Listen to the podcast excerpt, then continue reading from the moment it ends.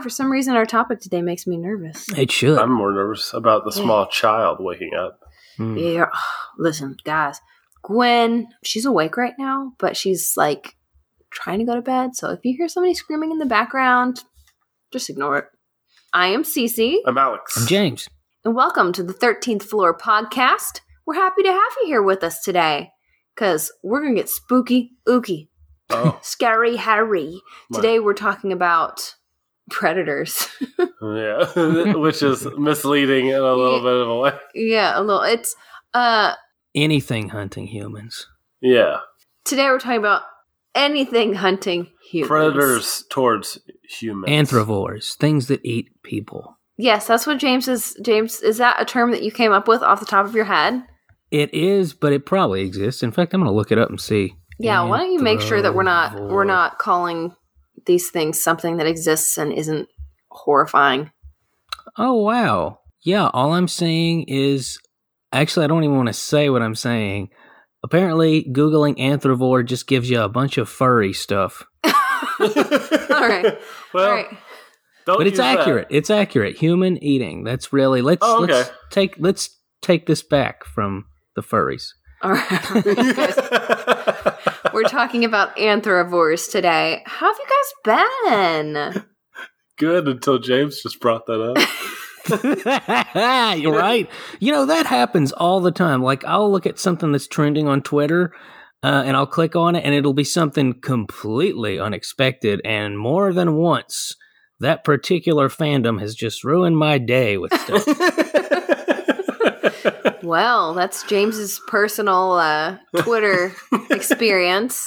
Hmm. I hate Twitter. I can't get on good. Twitter. Yeah, it sucks.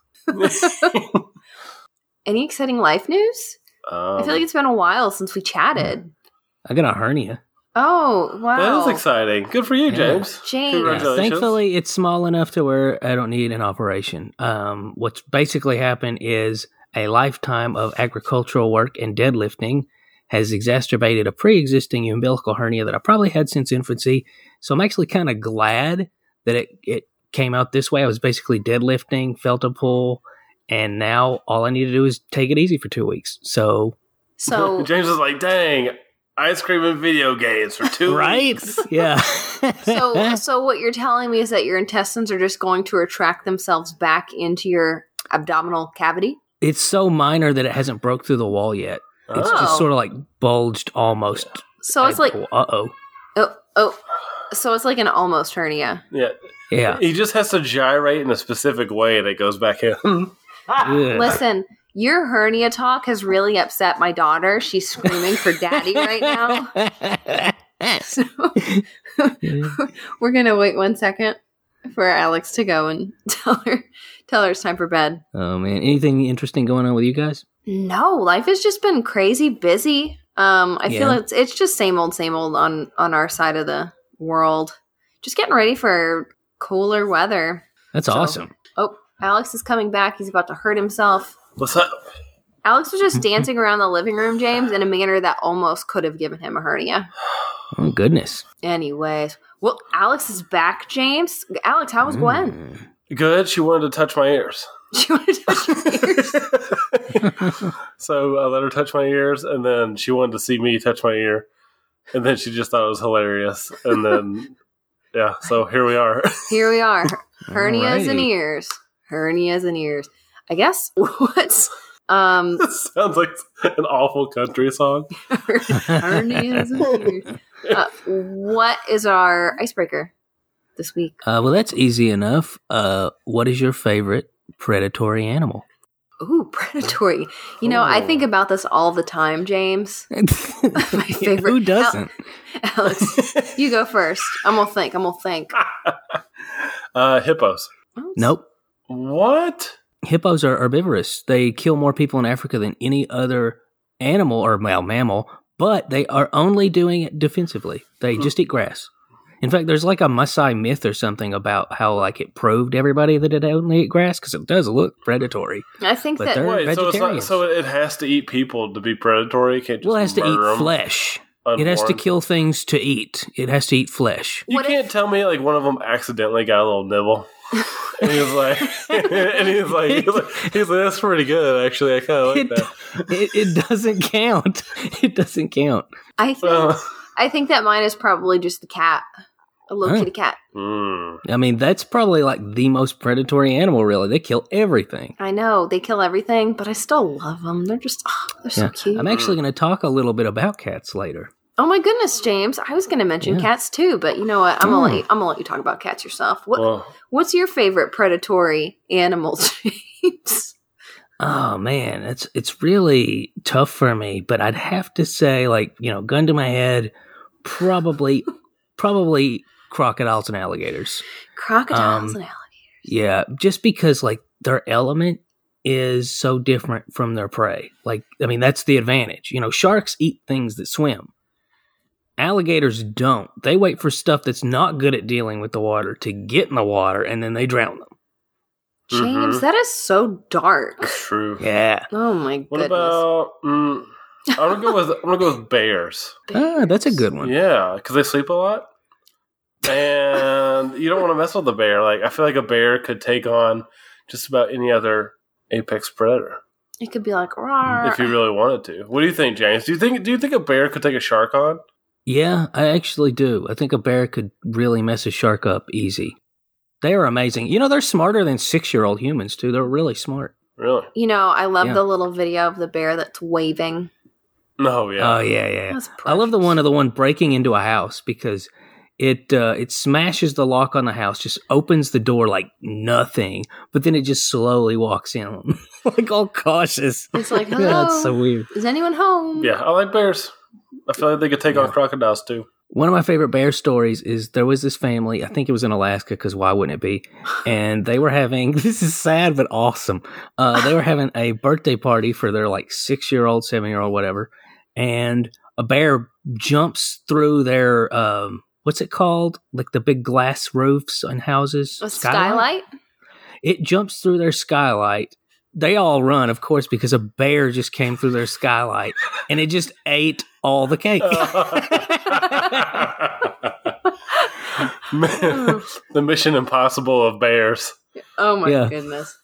Well, you know, Alex, you kind of remind me of Winnie the Pooh Bear sometimes, so I think it's fitting. Mission Bear Possible. Mission Impossible. All right. Well, you know what? I think it's time to talk about some anthrovores, you guys. yeah. Yeah, and James, Sir James is starting us off. Yeah. And really, what I'm talking about is the practicality of anthrovores. And when I say this, I'm not talking about just any animal eating a person. Lots of animals have eaten people. You know, again, bears, alligators, lions, tigers, etc. What I'm talking about is something that specializes only in killing humans, which completely goes against our view of ourselves in the food chain because we think of ourselves as being at the top and that nothing would specialize in us. So, what I'm going to be talking about is the practicalities that maybe there is something that lives entirely on people, focuses on people. Um, and we can see some interesting precursors for this in other animals, animals that eat other things. The biggest indication that I would, or argument that I can imagine for something that specializes in human beings would be mimicry. I actually wrote a horror screenplay based, well, partly inspired by an animal called Acanthaspis petax. Ooh. It is an assassin bug and it kills ants. But the way it kills ants is very unique. Um, ants generally don't spend a lot of time around their dead, just like most animals. Uh, but what they do is they create little graveyards, little piles of, of their dead so that they don't catch diseases. Basically, the same reason why we have graveyards too. Oh. So what this creature does, this assassin bug, is it kills an ant, usually by sneaking up on it, and then it takes the corpse and it puts it on its body. And it can wiggle it around like a little ant puppet to lure other ants over. So other ants will come over to investigate, and it just keeps doing this until eventually it becomes a big pile of carcasses. Oh my gosh. So then what it does is it hides in the ant graveyard and it waits for an ant to bring its dead and it kills them. Hmm. Let's start. So, I mean, we can see an interesting parallel with that with a lot of our horror stories. You know, the, the idea of something that lives in graveyards and, and eats people, that's You find that in every myth. Mm-hmm. So the idea of something disguising itself as the human dead or as something that stays in graves or graveyards or tombs and just waits for some lone mourner to come along or it's not completely out of the question. Hmm. In fact, we see a lot of mimicry used for predation. When we think of mimicry, I think, uh, especially camouflage, I think we often think of prey animals trying to escape capture, but it's just as frequent that we see mimicry used as a way to either hide among a prey species or even to lure them in. Uh, a great example of this would be the alligator snapping turtle. Its tongue looks like a worm, and the rest of it just looks like mud, really, when it's at the bottom of a pond. And so, what it does is it wiggles that worm tongue until a fish comes along, assumes it's what it wants to eat, and then it gets killed. Mm-hmm. And it's important to mention the ants, the fish, all the prey species that I'm going to be talking about. They're not they're not really aware of the predator that kills them. They're not aware of the thing that specializes in killing them. Hmm. So the argument that well, of course we don't have anything that specializes in killing people be, because we would know about it. Well, that's exactly the point. If something specialized in killing people, its entire existence would revolve around us not knowing about it. Mm. So it would be something that would, and this is this is one of the points that I was going to make, and I've touched on this in a previous episode. If we were to look at intelligent life on other worlds, we would almost always assume that they were at least omnivores. And this is because if you look at animal intelligence, in order to be a herbivore, you just have to be smarter than plants. Yeah. But in order to be a predator, you generally have to be smarter than your prey. And this goes double for social predators. Wolves have to calculate strategy. They have to think about, you know, you go in from the left, I'll go in from the right. You distract the prey, you uh, attack from the rear, and that's how they bring it down. It's it, it involves communication, it involves social intelligence, and it involves some understanding of time, past, present, and future. Planning. This is something we see in dolphins too, which are predatory animals. Pretty much all the animals that we associate with intelligence, with the exception of a few birds like parrots, they're almost all predatory. Where I'm going with this is if something specialized in preying on human beings, they would have to, one, be pretty much invisible to people in the sense that we don't know about them, not in the sense that they're literally invisible. And they would also have to be almost certainly smarter than us, smart enough to hide the fact that they exist. So, those are really the criteria that would be the defining points for a human predator. Hmm. We see mimicry used to outsmart a lot of creatures for, for this very same reason. Um, and that's why I think the most likely anthropivore, if one did exist, it would look a lot like a person. It might look just like a person, but we even see some hallmarks of differences that they might have in our own mythology. Because if you look at most monsters, the vast majority of monsters, some of them are just, you know, mi- mixed mashes of other animals, you know, like the head of a lion and the wings of a something, Yeah. Mhm. you know, that kind of stuff. But most of them aren't. Most monsters in our mythology are just human beings, or human shaped at least, anthropomorphic, but with predatory qualities. Because if you think about it, we aren't. Uh, and this is, I know this is a big controversial thing, even though it shouldn't be. I'm not a vegetarian, I'm not a vegan, but biologically, we are very herbivore oriented. We have long intestines, we have flat teeth. People point out the incisors, but these are for breaking roots. If you compare them to the canines of other animals, they're tiny. We have very uh, herbivorous prey animal traits. In fact, the only trait we have that's not is we have eyes in front of our head instead of on the sides. And that's because uh, we need depth perception. Human beings, being apes, need depth perception. So we don't really have predatory traits. If you were to take predatory qualities, biological qualities, and place them on a person, you would have a monster. You would need claws because humans, we have to use tools to break down our food. a predator would never need something like that. So a human with claws, the eyes would need to be about 20 to 30% bigger at least. So it would have bulging eyes. Phew. We mentioned in our, our lizard people episode the tapetum lucidum or tapetum lucidum. They would have that. They would have that eye shine like in the Outlast games. They would have bigger teeth and wider jaws than what we have. Again, everything I'm saying just adds up to a monster, like a generic storybook monster, like the kind you would find in every culture on Earth, which lends credence to the idea of, of either two possibilities. One, because human beings are our own worst enemy, in the sense that, you know, if you're going to get killed by an animal, it's probably going to be another person.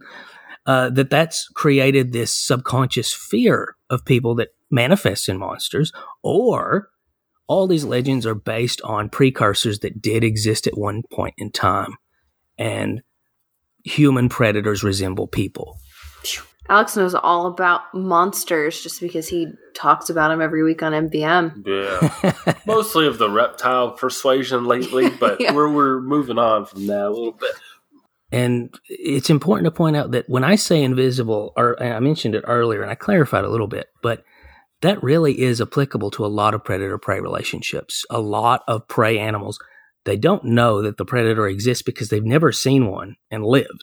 Um, a great example of this is some spiders actually use ultraviolet colors on their webs that look like flowers. Hmm. So a bee that flies into it, uh, that fell for it, it never, it's never been bamboozled by said spider before, and it will never be able to explain to any other bees after because that's how it found out was it was killed. Mm. I've never thought about that before that lots of prey don't even realize that their predator exists. Yeah.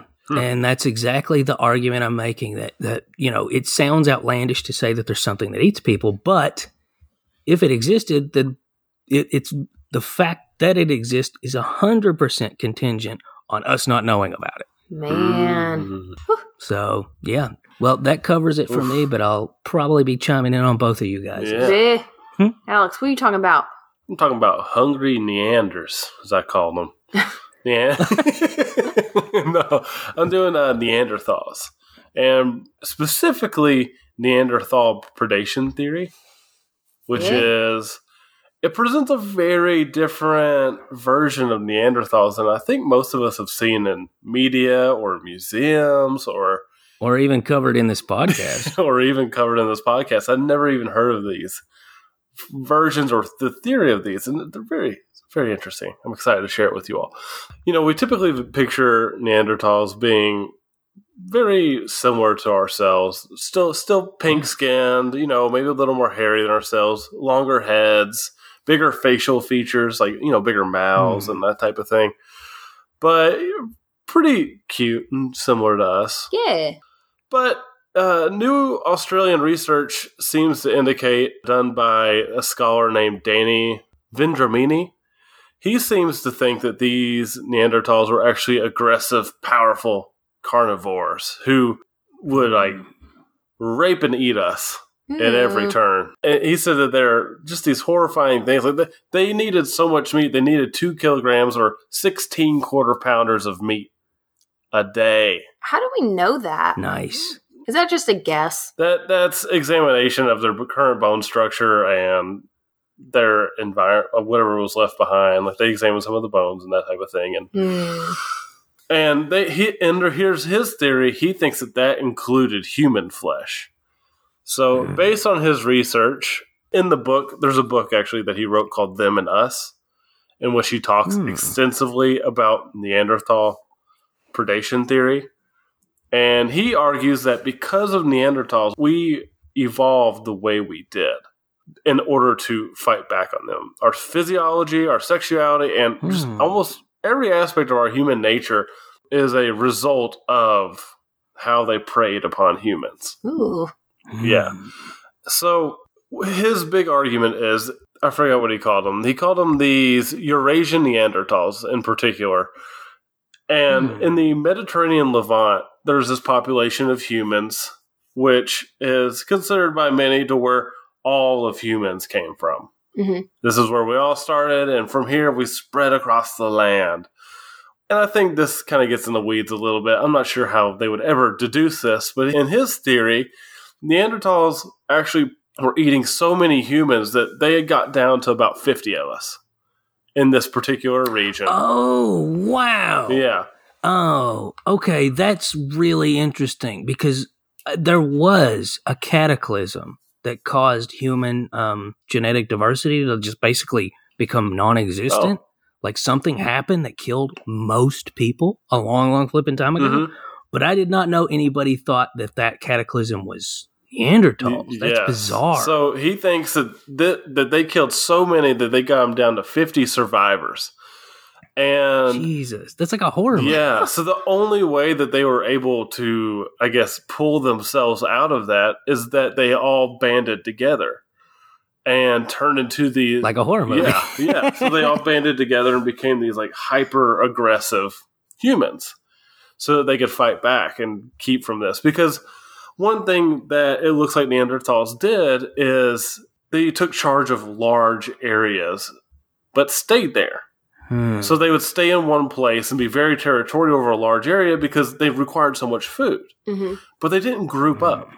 So when humans started grouping up together, their numbers would overwhelm any Neanderthal, which it, under his examinations, Neanderthals seem to be six times stronger than than a normal human. Hmm. So they could tear us Wow. limb from limb.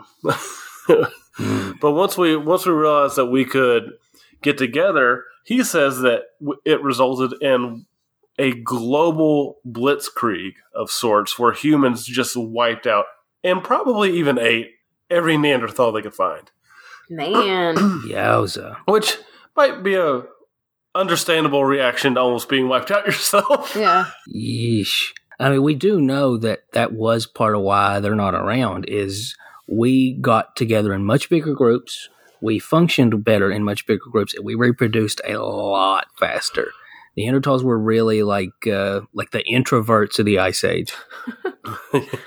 Interesting. Yeah, and they said that they even it even looks like they probably killed anything that looked like a Neanderthal. So they were kind of indiscriminate in their murder, probably. So he also thinks that via a lot of these skin, you know, I mentioned their looks earlier. He thinks our vision of them is way wrong. he says there's no reason for us to assume that they would have skin like we did hmm this this Hmm. pink skin. He thinks that they most likely looked more like apes and gorillas. That dark textured, almost like kind of leathery like skin. Yeah. Hmm. And he also thinks that they most likely would I already mentioned hang on. I already mentioned that they're massive, but that their noses were flat and a lot more and they're not like ours where they protrude out, but they're a lot more like ape noses. I'm showing Cece a picture right now. Now, that looks more. If I saw that Yeah. picture, I would think it was a type of monkey or ape. Right. But that Mm. uh, the his theory is pretty much these are these are apes with knives and spears. Like the it may this is Planet of the Apes. Good. Where they're just coming at you full force and they can take down multiple people at once. So you can understand why these things were terrifying. And it also looks like these Neanderthals had, like you said, James, more, larger eyes than us. Well, They had bigger Mm. skulls, larger eyes than us. And it looks like they may have even had slit like eyes Hmm. so that they could be more suited for nighttime. Hmm. Oh, like the pupils. Oh goodness. Yeah. Well, see, again, that's that sounds like a werewolf. What you just described is a flipping werewolf. Yeah, so they were hor- pretty horrifying. They think the origins is because they came from the north, and which is why, in their theory, that they would be covered in hair, not just like a little hairier So than they'd us, stay warm. but completely covered in hair. Yeah, so Hmm. if it wasn't for their need to, I guess, spread out from each other, they would probably have taken over. But there's another theory that contradicts it a little bit. It's not the predation theory. I will say that his theory, uh, Vendramini's theory, does seem to be catching on a little bit. Some people really seem to like it. Yeah. Um, I'm not saying that like it's like it is not a general consensus right now, but people do seem to be like, this is like a really interesting take. Mhm. Um, there are other theories though that kind of go against this a little bit, and that's that humans may have wiped out Neanderthals without even really knowing about them. How so? Hmm. That theory says that since Neanderthals are so opposed to migration, they stay in one spot and it's a huge area, Yeah. a huge area that they cover. Humans are always on the move. They're always going from one area to another, drying up all the resources, moving to another, drying up all the resources. Mhm. Well, by drying up resources in one area, Oh. they could have inadvertently taken all of Neanderthals' resources, and they could have it could have resulted in them eating each other and just Hmm. wiping themselves out, fighting each other for territory, and we're just like walking off by, going, "Oh, that looks good," and, we're- and then we just leave the area, and then they all end up wiping each other out after we've like vacated Whoa. the area. Yeah. I Oh, could see that. Yeah, and it does Yeah. look like Neanderthals did at least deflesh their dead. Uh, we could tell that by some of the markings on some of the bones. We can't tell for sure Hmm. if they ate each other. It does look like it's a very real possibility, but it could have been a ritual that they did when they buried uh, when they buried their people, remove their skin and their organs and all that kind of thing. But there are markings that looks like they were at least doing that, if not eating each other. Yeah. Goodness. Jeez Louise. Man, well, you know, it, it's I'm I'm less inclined to think Neanderthals ate people just because of two interesting things. One, as I as I mentioned in a previous episode, we all, as in the three of us, have Neanderthal DNA, which implies that there was at least some peaceable Mm-hmm. interactions. Uh, but two years ago, it was actually discovered a, a hybrid girl was found frozen, and it proves that Neanderthals also interbred with Denisovans.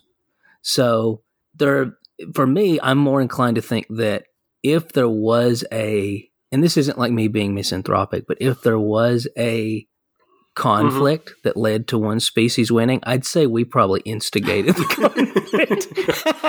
or Homo sapiens, more accurately. instigated. Interesting. Mm. Mm. But yeah, I recommend people look up these 3D scans and Yeah. pictures of Danny V- Vendramini's work because it is a really Oh, I thought you were going to say Danny DeVito. for That'd be awesome. But it's really interesting. And when you see this depiction of uh, Neanderthals, it'll be unlike any interpretation you've seen. Anyone you've ever seen. It looks like a hairless Hmm. gorilla. yeah, yeah. In the in this Hmm. scan, it does. Yeah. Oof. Yeah. Well, thank you for telling us about the hungry Neanders, Alex. Mm, yes, the hungry Neander. Mm. I'm gonna I'm gonna bring up bring us back to present day. All right, Yes. And I am actually going to be talking about hungry hippos. hungry hippos. Alex, James told us earlier that hippos are not I know predators. that was the joke. Oh my goodness. but yeah, I'm just before I start, I'm just gonna tell you when I stopped for coffee the other day, I was waiting in line and I was looking up psychopaths on my phone. And there was Okay. a woman behind me, and I could tell she got a glimpse of my phone because she looked at me like, really, like, what's wrong with you? Which I feel like, Mm. number one, six feet away, ma'am. If you're close enough to see my phone, but it made for a very uncomfortable little stand at the coffee shop. Anyways, She was a human predator and she knew you were onto Oh. it. possibly, maybe that's what it was. That's it. But yeah, you guys, I'm talking about psychopaths being intraspecies predators, Mhm. meaning they're humans that stalk and kill other humans. Oh, They're serial Okay. killers, Mm. humans killing humans, predators. Mm. And to be honest, I am a big fan of true crime podcasts. My favorite murder was one of the first podcasts that I ever really listened to. So going into this topic, I feel like I kind of had like a base knowledge of what a psychopath was, Hmm. um, which helped me a little bit.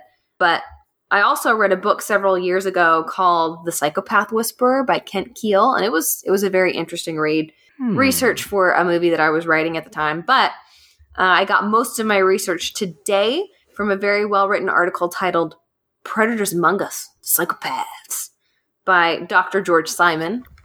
And then from a website Hmm. called cbc.ca. and then also my boy Reddit. Mm. So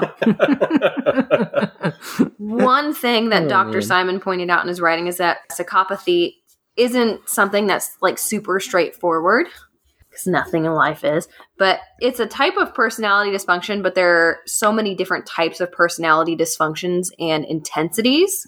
So true psychopaths are said to be incredibly rare. And some people really take offense to the word psychopath because it insinuates that someone is hmm. deranged and insane. So some people instead like to call people who have this condition sociopaths. And honestly, there's a lot of contention between experts about sociopaths versus psychopaths. According to WebMD, which after Twitter, I think is one of the worst websites in the world because it always makes me feel like I'm dying. but according to WebMD, sociopaths are more they're more act now and think later, whereas psychopaths plot and know what they're doing from step one, which honestly feels a little more like a predator to me. Anyway, there's you guys, there's so much contention. So there's a test called the PCLR checklist, and it's what's used to diagnose uh, psychopathy. And it technically stands for Psychopaths Checklist Revised, and it was developed by Dr. Robert Hare, who's known for his research on criminal psychology. And it's used in courtrooms to kind of determine what kind of threat a given individual poses to the world. And it can help determine uh, lengths and types of prison sentences. Oh. So they'll administer this test, the PCLR, to somebody who's been, you know, accused of some terrible, heinous crime. And then the jury will be like, okay, well, he scored this. So that means he's really bad, or he's just kind of bad.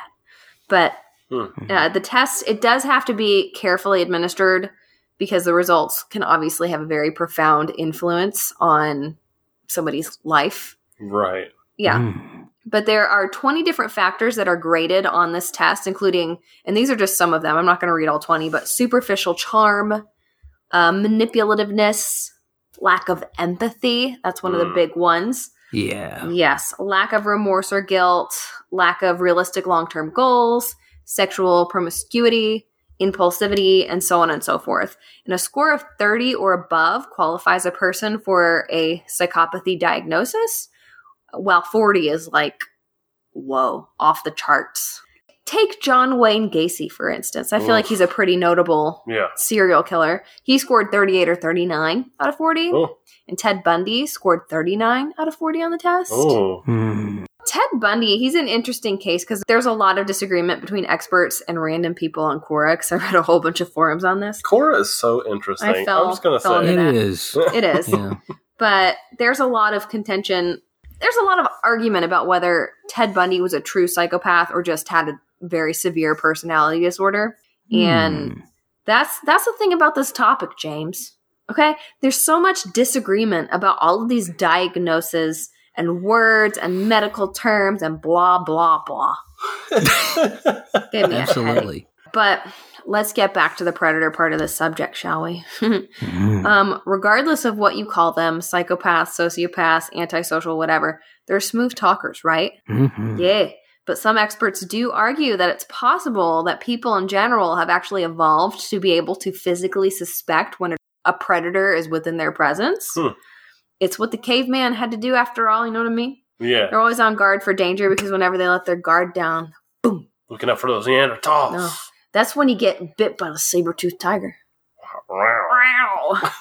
so, Goodness. like you know when the hair on the back of your neck stands up and you get this kind of uncomfortable feeling when you're around somebody that just kind of gives you the creeps. Yeah, like I'm grabbing an mm-hmm. Oreo and I just look over my shoulder and see see like a drooling behind me. Yeah.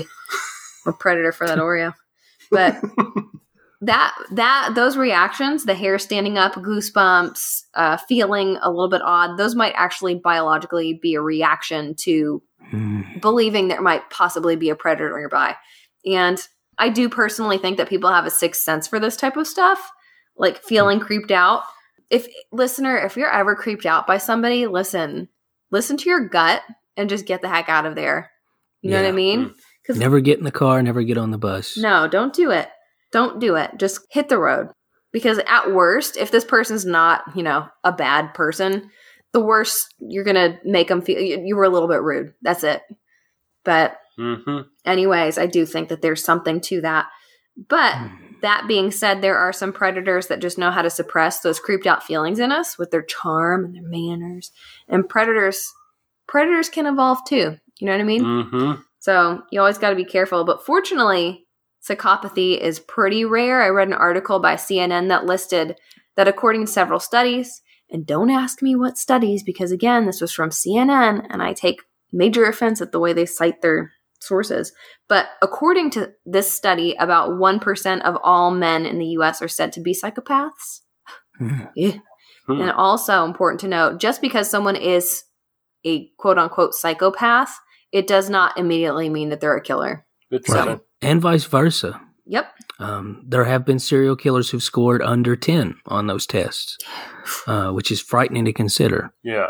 Um, but that goes hand in hand with what I was mentioning earlier. Um, you know, the predator prey relationship is an arms race. One is always going to be trying to get an edge over the other, and vice versa.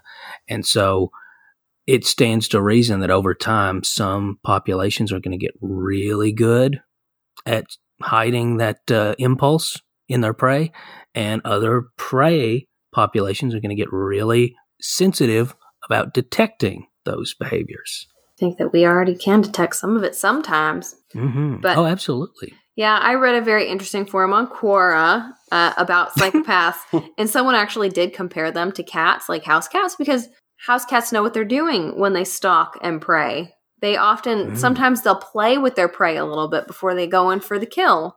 So I could see, I could see why someone might compare a serial killer to a kitty cat. And you want one of those in I'm, your I'm house. glad you brought up cats. Yeah. well, here's the thing about cats, and this is something that I was called crazy for arguing a long time ago, and now it's sort of come out as true. And I'm saying that to gloat, but um, there is a parasite called Toxoplasmosis gondii, Yep. Mhm. Toxoplasma gondii, Oh yeah. and it exists to get into cats and mice um, from one to the other. And what it does is it infects a cat and it gets in cat's urine and feces. And then if a mouse is exposed to it, so it can go back and reinfect another cat, it suppresses a mouse's fear response. And I concluded, you know, every time you see a crazy cat person on like those animal order shows, they never clean up after their animals. So I think Toxo affects people Mm-hmm. and this was considered nuts. Well, now we're finding out that it actually 100% does affect human behaviors. So, this is another thing I'm, I'm mentioning. Uh, our behavior is dictated by our gut biome, uh, the way we think and feel, and a lot of aspects of our health and our instincts are affected by our gut biome, which can be subverted by parasites. What if, this is a theory, what if, just like with cats and toxoplasma, what if human predators, whether they are intraspecies like psychopaths or another species altogether that, you know, co-evolved alongside of us, what if they have a parasite or a bacterium that suppresses our ability to differentiate? Ooh. Hmm. That's creepy, James. Interesting. Interesting. that's, I mean, that's a very interesting theory. And and thinking about psychopathy, have you ever heard of the dark triad, Cece? No. It's sort of like the psychopathy checklist, but it takes it up to 11 because it's three traits that pretty much, if you go into the death row part of a prison, you're going to see a lot of it.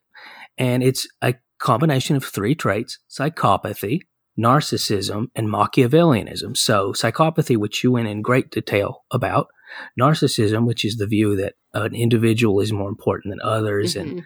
uh, often overlooks the welfare of other people, and then Machiavellianism, which is the willingness to manipulate others to get their way. Mhm. So you get all three of those traits, and you have sort of a witch's brew for a, a human monster.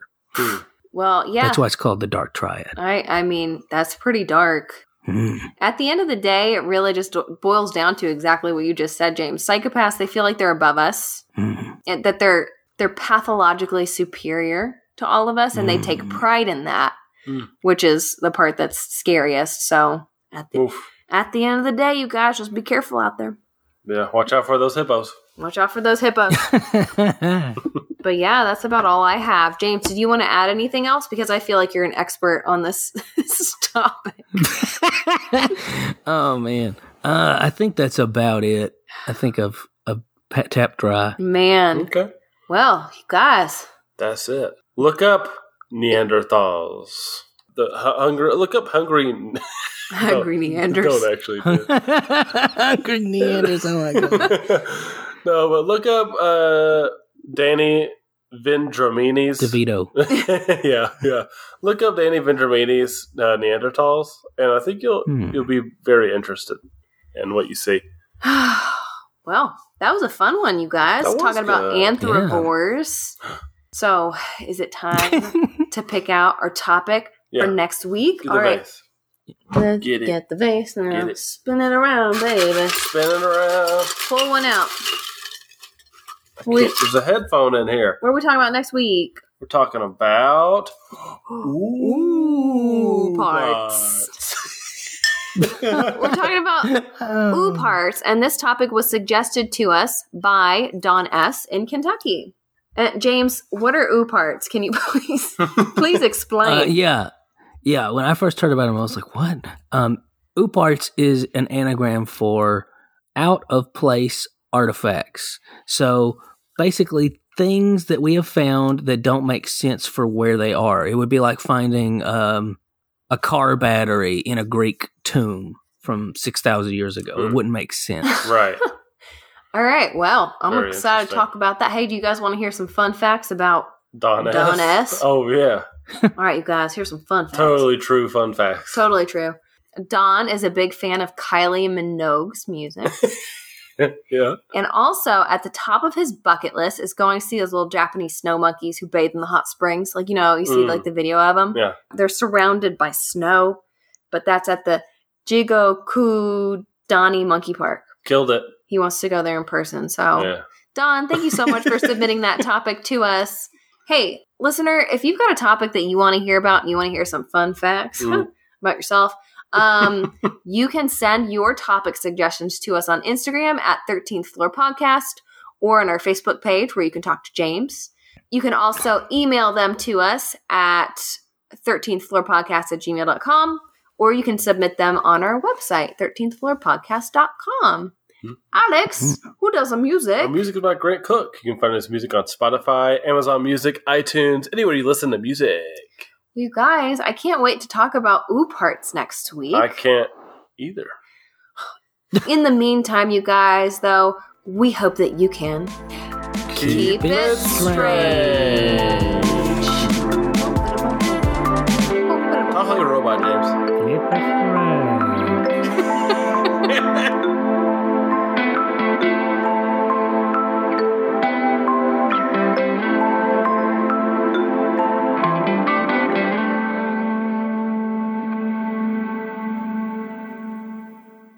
Hernias and ears. Hernias and ears.